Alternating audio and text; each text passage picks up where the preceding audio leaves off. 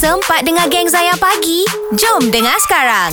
Zayan Pagi bersama Mawi Anas dan FBI. Pagi ini kita bersama dengan Ustaz Humaid dan juga Azlan Komeng bercerita hmm. tentang sihir pemisah. Sihir pemisah. Saya punya bulu roma ni tak tahu nak cakap berapa kali naik turun lah. Itulah dia. Hmm. Sebab uh, baru-baru ni Lan uh, di, di apa dipaparkan dekat uh, artikel lah ya uh-huh. tentang bagaimana kehilangan anak tu macam mana yeah. boleh Lan sentuh sikit ringkas. Ha. Uh, saya ada gangguan untuk dari segi kehilangan anak ni daripada usia kandungan isteri saya 6 bulan. Hmm. Sehinggalah sekarang hmm. dah nak masuk ke 9 bulan lah. Hmm. Uh, jadi dia bukannya hilang terus, hmm. dia hilang berperingkat pada awalnya.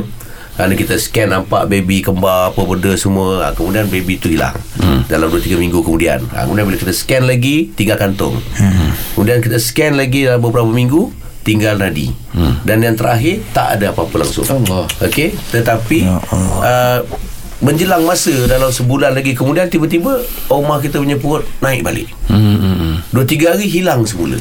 Allah. Uh, dan yang terbaru itulah malam tadi tiba-tiba timbul semula. Wish. Ah, jadi tak tahulah saya tadi yang last orang kata saya keluar daripada rumah tadi Aha. selepas subuh tadi. Aha uh, kandungan si saya masih lagi ada. Hmm. Uh, jadi gitu. Tush. Masih lagi bang sekarang ni abang dalam situasi ni lagi yeah, eh? Masih. masih lagi. Tapi begitu kuatnya abang Zelan datang sini datang, eh? untuk share ha. Ya Allah. Kami Nampak. tak mampu nak buat apa-apa. Betul bang kita dengar ni pun ya Allah.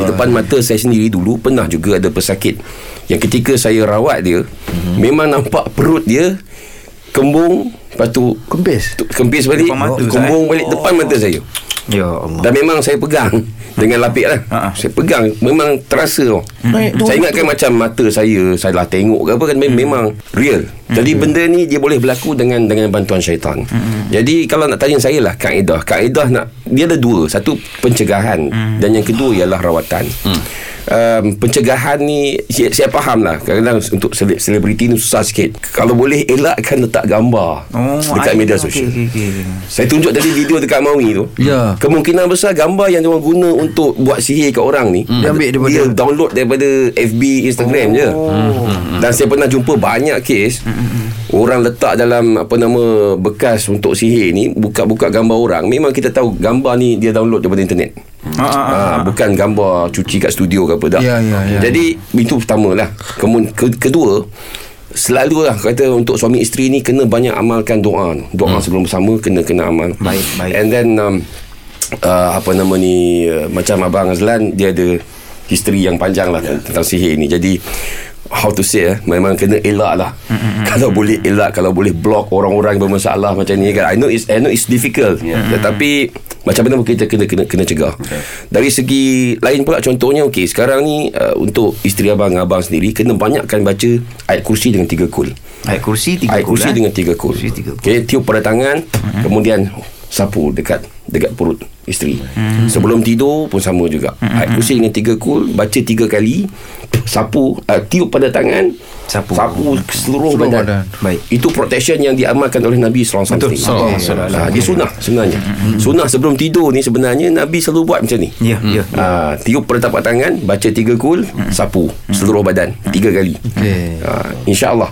InsyaAllah. Sekurang-kurangnya kita kata uh, ada protection hmm. uh, untuk abang sekeluarga. It, it, itu kalau kita maksudnya kita amalkan uh, maksudnya sebelum kena Ustaz, maksudnya pencegahan betul tak? Pencegahan betul. Uh, tapi kalau dah kena ni Ustaz. Okey, tu kaedah lah. Yang ni memang dah ribuan tahun dah dicuba dan sampai sekarang pun ada lagi pengamal merawat, uh, menggunakannya iaitu mandi dengan daun bidara. Hmm. Okey, daun bidara ni dia spesifik untuk sihir. Hmm. Okey, khasnya untuk masalah macam macam abang Azlan ni lah. Hmm. Okey, caranya lah kita ambil tujuh helai daun bidara, hmm. kita tumbuk. Ada hmm. ada orang tanya kalau boleh blend ke tak ustaz? Ha. Saya kata lebih baik tumbuk. Tumbuk lah. Okay. Kita tahu tu sebenarnya ni petua. Okay. petua ulama. Hmm. Dia daripada kitab Wahab bin Munabbih. Hmm. Dia ni seorang tabi'in yang besar hmm. dan dia ajar ini kaedah orang Arab dulu. Baik. Kemudian uh, daun yang kita dah lumat tadi, kita campur dengan air dan kita bacakan ayat kursi dengan tiga kul. Baik. Hmm. Again, Again. Ayat kursi dengan tiga kul ni memang senjata untuk menghapuskan sihir. sihir ya.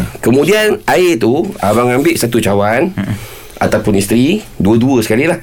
Minum tiga teguk. Hmm. Okay, cara dia kalau kalau ada cawan kan. Uh-huh. Satu telan, dua, dua telan, telan, tiga yeah. telan. Baik. Selebihnya mandi. Oh Air daun bidara tu boleh minum eh? Abang buat Abang buat ni Sampai benda ni Hilang Hilang lah Ah, maknanya daun bidara tu air dia boleh minum eh?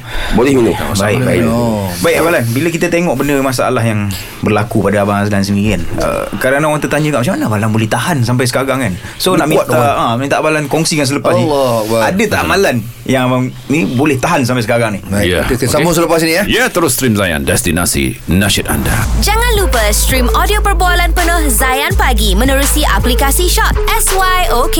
Muat turun Shock di Apple App Store, Google Play Store dan Huawei App Gallery. Zayan Destinasi Nasyid anda.